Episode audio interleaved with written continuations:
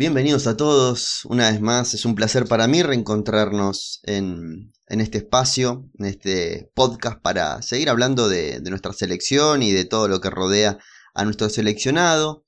A menos de un mes de que volvamos a ver a nuestro equipo, a menos de un mes de que Argentina y Uruguay se vuelvan a ver las caras por eliminatorias y después del el receso de verano en Sudamérica, volvamos a ver a nuestro seleccionado con algunas características. Eh, escuchaba, en, creo que fue en Radio La Red, que decían que con Grondona esto no pasaba. Eh, al ver el calendario y ver que Argentina jugaba con Uruguay y con Brasil en la misma ventana FIFA.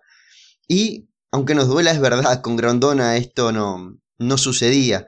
De que Argentina tenga un calendario tan complicado previo a lo que es una cita como es la Copa América.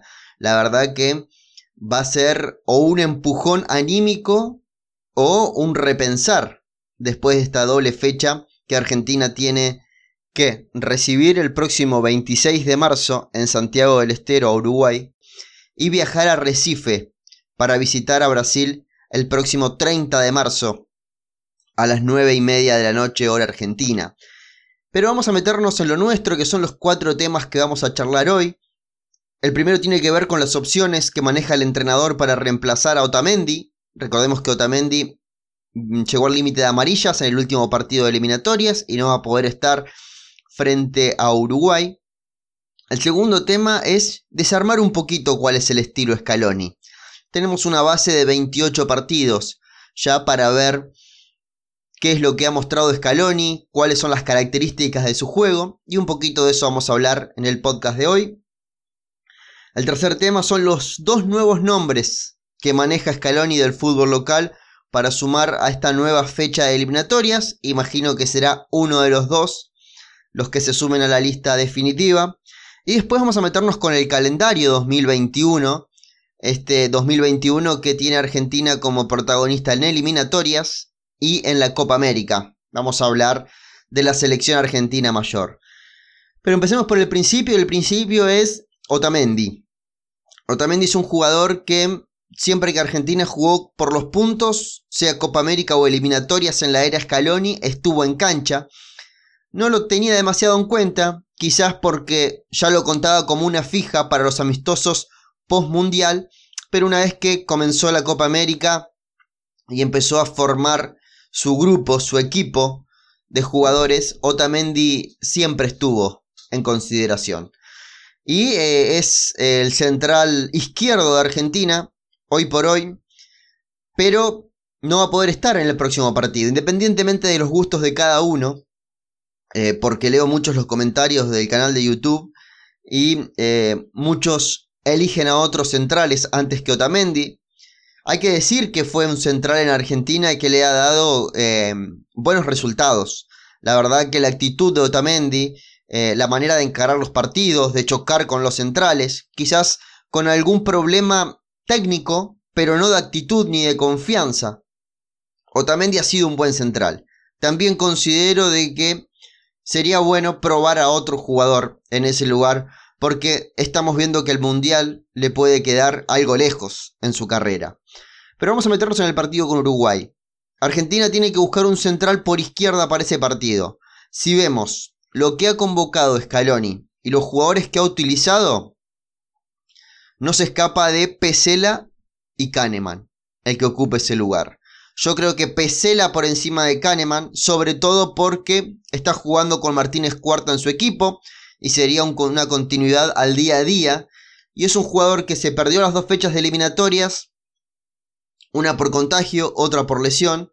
Y es un jugador que Scaloni lo considera y mucho. Eh, cuando no ha estado Messi, ha sido capitán del seleccionado argentino. Es un jugador con mucha historia en Ezeiza, sobre todo en, selección sub-20, sub-17, capitán desde la sub-15 en Argentina. Y no lo ha podido contar con él, no ha podido Scaloni contar con él en el comienzo de estas eliminatorias.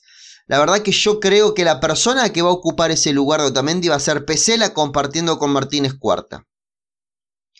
Si hay que buscarle un competidor a Pesela, para mí es Kahneman.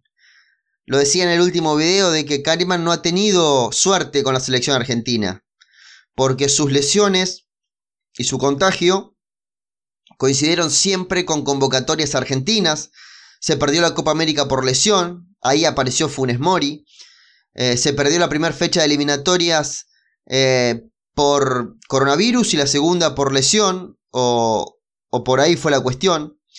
Eh, la verdad que es un jugador que Scaloni ha tenido en cuenta mucho, a pesar de que no se habla mucho de Kahneman durante el año.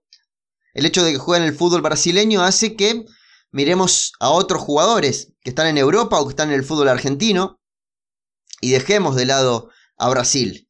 Eh, el hecho de jugar en Brasil eh, muchas veces se ha comido a grandes jugadores que por estar en una liga que no es Europa los hemos dejado de ver. El caso más destacado fue de Alessandro en el 2010, que era el mejor jugador de Sudamérica y no era tenido en cuenta por Maradona para el seleccionado argentino y así varios. Pero Scaloni pone el ojo en Brasil y a Kahneman lo tienes en consideración. Creo que en la cabeza de Scaloni está Pesela o Kahneman y de ahí no sale. Seamos un poco optimistas, eh, sobre todo los que nos gustaría ver eh, a otro tipo de jugador en ese lugar, y no solo por la ausencia de Otamendi, sino en la continuidad del seleccionado argentino, y teniendo a Cristian Romero como el mejor central argentino del momento, el mejor central argentino del fútbol europeo sin dudas, la verdad que es una picardía no tenerlo en cuenta y se le abre una puerta justamente ante la ausencia de Otamendi. Así que considero que el Cuti Romero puede tener una chance en el partido con Uruguay. Eh, es de los jugadores que, hay que aprovechar su momento. Que tiene 22 años y desde muy chiquito ya está en Europa. La verdad que eh, ya ha sorteado mucho aquellos obstáculos que tiene un jugador cuando se va al fútbol europeo. Él ya con 22 años es un jugador consolidado de la Serie A italiana. No hay que desaprovechar este tipo de oportunidades y más en una posición que nos ha costado buscar jugadores. Yo soy un defensor de que Argentina tiene que tener un central que sea zurdo por el sector izquierdo, porque Argentina es un equipo que intenta salir jugando por el suelo y en jugadores como Tamendi terminan dándole la espalda al perfil más cercano cuando sale jugando y tiene una visión más clara a Paredes y a Martínez Cuarta que a Tagliafico y Ocampos o Tagliafico y Ezequiel Palacios por ese sector. Así que creo que eh, un central zurdo podría ser una solución a la salida argentina. Si buscamos zurdos, Kahneman es uno y por eso lo pongo en la pelea con Pesela. Lisandro Martínez, que está recuperando su nivel, está recuperando titularidad y está jugando de central por el sector izquierdo, también puede ser una opción. Marco Senesi nunca fue convocado a la selección argentina mayor, sí a la sub-23, y es de los mejores centrales que tiene el fútbol holandés. Hoy juega en el Feyenoord y es un jugador clave en su equipo. Es uno de los jugadores que si no hubiese habido una pandemia y una crisis económica futbolística mundial, em, se hubiese ido en junio del Feyenoord a otra liga. De hecho, se ha hablado mucho de que el Sevilla lo quería en caso de que Cundeo o Diego Carlos eh, se vayan a, a otro club de mayor envergadura. Y no podemos dejar de lado a Medina, jugador que cuando nadie lo pedía, Scaloni lo sumó a la selección argentina, y a Foyt, que es un jugador que Scaloni lo considera esa especie de mm, comodín. Si bien la mayor cantidad de las veces que jugó en la selección argentina fue como lateral por el sector derecho, es un jugador que tiene el gen de marcador central. En el Villarreal hasta lo vemos jugar de mediocampista central. Eh, y, puede eh, ser incluido en esta ronda de nombres buscando el reemplazante de Otamendi. Y pasa algo que fue siempre es probado como titular en los entrenamientos de Argentina. En algún momento del entrenamiento Foyt aparece dentro de los titulares, ya sea de lateral o de central, vemos que eh, el entrenador siempre sigue apostando a este tipo de jugadores. Y creo que de acá no va a salir eh, el nombre. Para mí no va a salir de Pesela o Kahneman. Me gustaría que sea Cristian Romero por el nivel. Eh, o Lisandro Martínez. Pero más Cristian Romero que Lisandro porque lo de Cristian Romero es para utilizar ya. A Lisandro ya, se lo ha convocado y a Cristian todavía no. Cuti Romero no lo vimos con la selección argentina y en el Atalanta se convierte en un caudillo clave de su equipo. Vamos a meternos con el estilo Scaloni. ¿Hay un estilo Scaloni? Es lo primero que me pregunto. ¿O eh, tiene ciertos matices que hacen pensar de que hay un juego característico? Ya vemos un equipo de autor cuando juega la selección argentina. Creo que va camino a eso. No hay que, no hay que descartar esta opción que con el tiempo se vuelva un equipo de autor. Equipo de autor eh, nos referimos a cuando vemos jugar un equipo y hasta nos damos cuenta quién lo dirige. Con el tiempo se puede dar esto porque está dando pasos eh, buenos, firmes y largos. Scaloni en su carrera. Pero no nos vamos a meter con la decisión de que es entrenador del seleccionado, del seleccionado argentino, sino con las características que tiene su juego.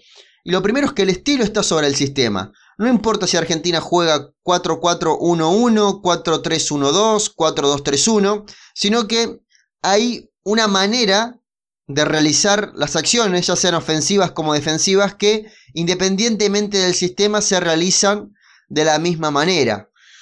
Que son las siguientes. La primera creo que es una presión media alta. Y esto es algo que intranquiliza a muchos de nosotros que eh, sufrimos cuando vemos la selección argentina, porque el hecho de que Argentina salga a presionar a una zona de tres cuartos de cancha, se produce un quiebre muchas veces entre paredes y los centrales. Y ahí es cuando empezamos a sufrir, cuando vemos a paredes saliendo del círculo central, pero en el campo rival, ya sabemos que atrás eh, vamos a sufrir. Eh, pero el equipo de Scaloni tiene esto, de una presión media alta constante, sobre todo en la salida del equipo rival. No deja que el equipo rival piense demasiado con la pelota y en caso de perderla hay una activación post pérdida. En cualquier zona del campo de juego Argentina pierde la pelota y hay un gasto de energía, una inversión de energía en recuperarla rápidamente para volver a ser dueño de las acciones. En muchos partidos hemos visto que Argentina ocupa mucha energía en recuperar la pelota y muchas veces se queda sin energía para la creación. Creo que en, buscar este equilibrio es donde tiene que estar una de las funciones del entrenador. Va a ir mejorando esto. Quizás tomar una fase de descanso, no completa, pero sí bajar un poco las pulsaciones. En esos momentos donde Argentina no tiene la pelota y el rival no puede hacer daño a Argentina con la posesión de la misma. Y ahí recargar energías para que en el momento que la tengamos también se vea ese cambio de ritmo que estamos viendo en la fase de recuperación. Hay un compromiso colectivo en todas las fases del juego y esto está bueno. Eh, todos corren, eh, hasta el propio Messi. Había escuchado a Guardiola en una nota hace tiempo en la que decía que eh, le pedía a todos los jugadores que se comprometan en la fase defensiva, sobre todo a los delanteros, menos a Messi, porque necesitaba un Messi fresco para hacer la diferencia en fase ofensiva. Y creo que Messi en este equipo de Argentina sabe que si él hace un trabajo de sombra, con un cambio de ritmo, en una salida del rival, el equipo en fase eh, defensiva se activa. Y, creo que Messi esto lo, está entendiendo. De que muchas veces él no va a ser el que recupere la pelota, pero sí va a ser el motor que produzca la recuperación. Eh, esto está bueno, que todos los jugadores tengan este gen defensivo, este, eh, esta actitud de recuperar la pelota lo más rápido posible en todas las fases del juego. Eh, hemos visto que cuando jugaba Lautaro con Agüero y Messi detrás, tenían que correr todos porque era imposible mantener un equipo con tres jugadores eh, que no se comprometan en la fase defensiva. Hemos visto a Agüero volviendo como win por izquierda, a Lautaro también haciendo un trabajo de sombra por derecha, Messi presionando sobre el 5 rival, y eso hace que eh, se gane una ventaja sobre el rival. Y en la fase ofensiva también hemos visto a Martínez Cuarta rompiendo la línea eh, en, fase en fase de salida, metiéndose en la zona de los mediocampistas para que Argentina tenga un hombre más. Todos los jugadores incluidos en todas las fases del juego. También una de las características que tiene el juego de Scaloni es que es un mediocampo de transición rápida. Eh, si bien Eh, nos gusta tener la pelota, eh, no tanto.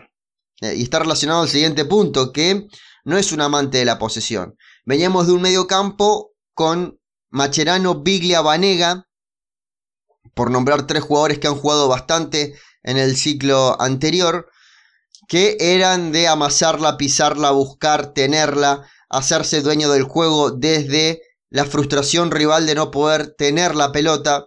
Y hoy vemos un medio campo que recibe y toca, recibe y toca, recibe y toca rápidamente para que Argentina pase lo menos posible por el círculo central con la pelota y ya pase desde la defensa al ataque y poder ganar tiempo en esa transición. Creo que es una eh, característica también del juego de, Lionel Scaloni. Eh, había escuchado una nota de él en la que decía que mm, en tres pases quiere estar en campo rival, que no importa eh, en la manera, que es algo que ha cambiado él en su concepción, ya sí le importa la manera de tener la pelota, sino que la cuestión es llegar rápido al, al campo rival. El primer equipo de Scaloni quizás hubiese optado por un pelotazo largo, que generaba dudas porque ya empezás a dividir el balón. Hoy prefiere hacer tres pases rápidos para llegar a la misma situación de juego. Y otro punto, y creo que se está viendo, es el manejo de la Messi dependencia. Argentina hoy puede jugar bien sin Messi. Eh, si bien hace rato que Argentina no juega eh, con la ausencia de Lionel Messi, eh, hemos visto amistosos en los que Argentina ha tenido buenos momentos. No hemos pasado todavía por el momento, salvo el segundo tiempo del partido con Chile en la Copa América, en los que estemos sin Lionel Messi. Pero vemos que hasta el rival, por momentos, tiene que ocuparse del resto de los jugadores en lugar de Messi porque se lo hace ausente del juego. Y eso está bueno, que por momentos el rival piense que Messi no está. Y, es donde Messi puede hacer diferencia aún más. Eso creo que son las mayores características que tiene el juego de, de Lionel Scaloni que lo está plasmando la selección argentina, que para mí lo está haciendo bien. Sinceramente pienso de que es un entrenador que nunca hubiese elegido, pero una vez ya elegido creo que ha demostrado que puede estar a la altura. Eh, que se equivocó Chiqui Tapia en contratarlo, seguramente se equivocó. Pero no por Scaloni mismo, sino porque eh, el entrenador de la selección no puede ser el tercer ayudante sin experiencia del ciclo anterior. Eh, el concepto es lo que está mal, no la persona.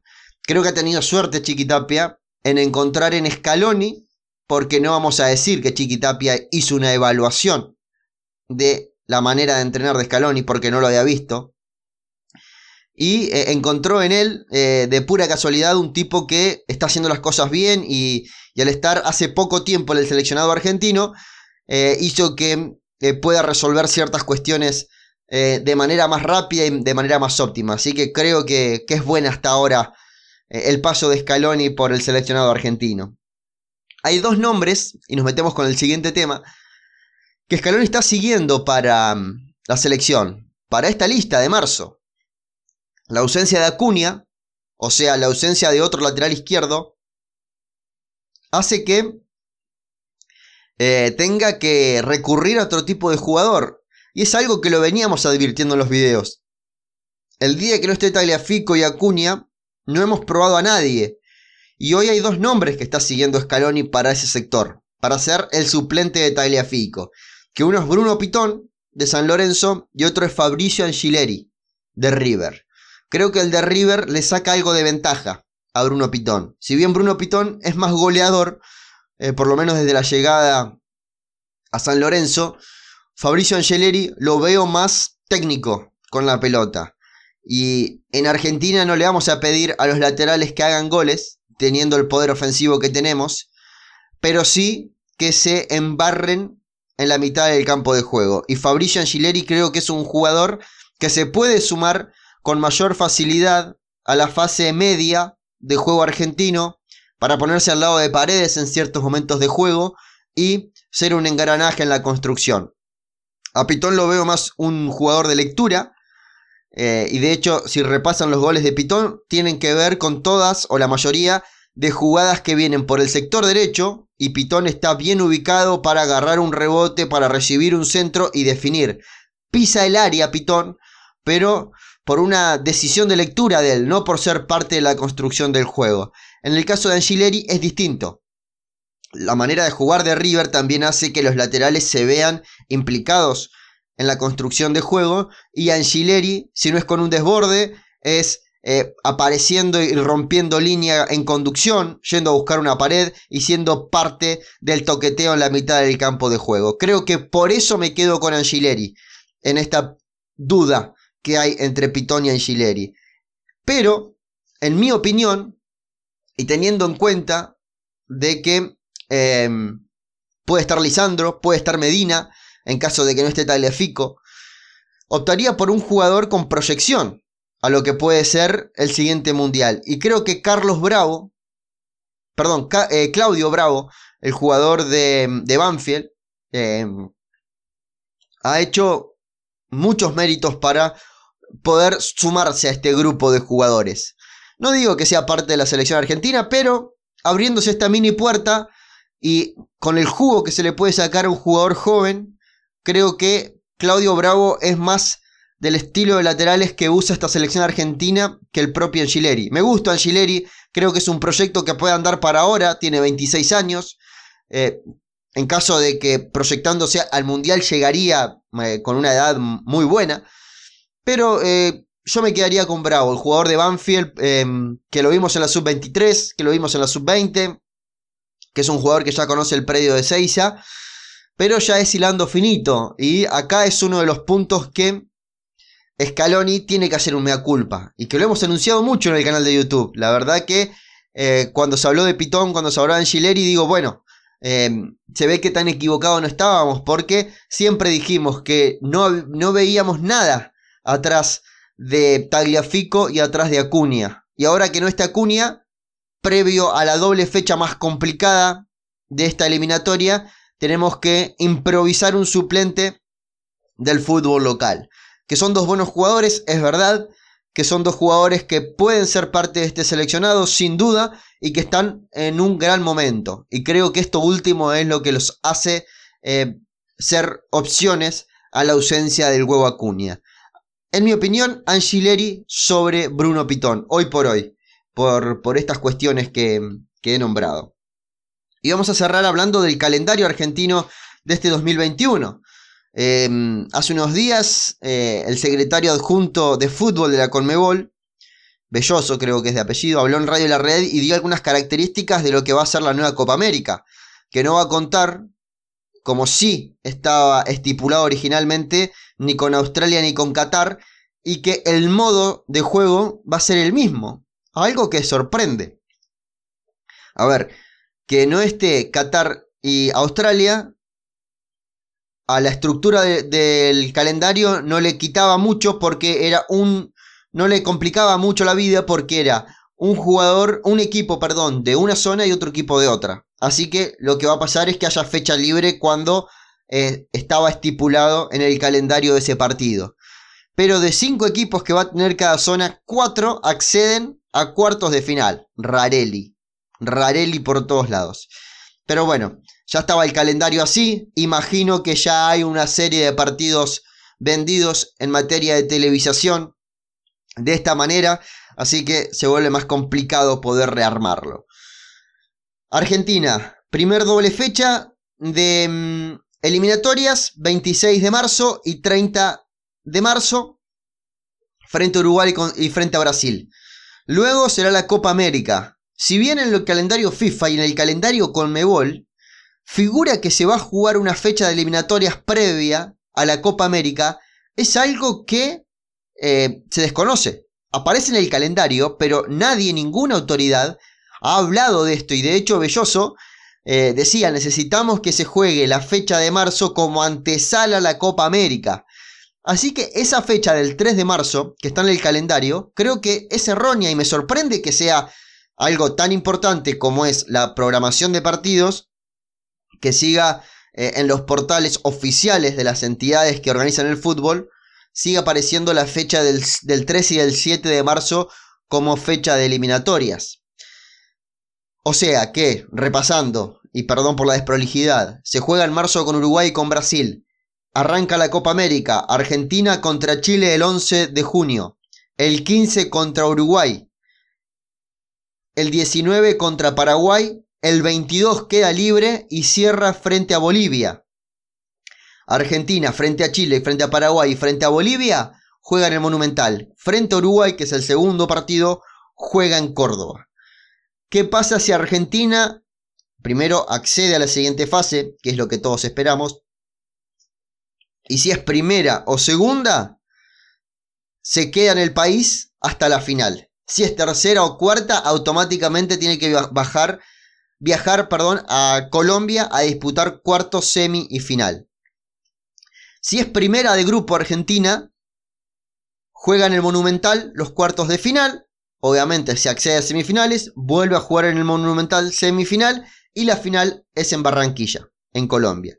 Si es segunda, Argentina juega en Córdoba cuartos de final, semifinal del Monumental y luego viajaría a Barranquilla para la final. Si es tercero o cuarta, todo es en Colombia, así que esa sería la Copa América.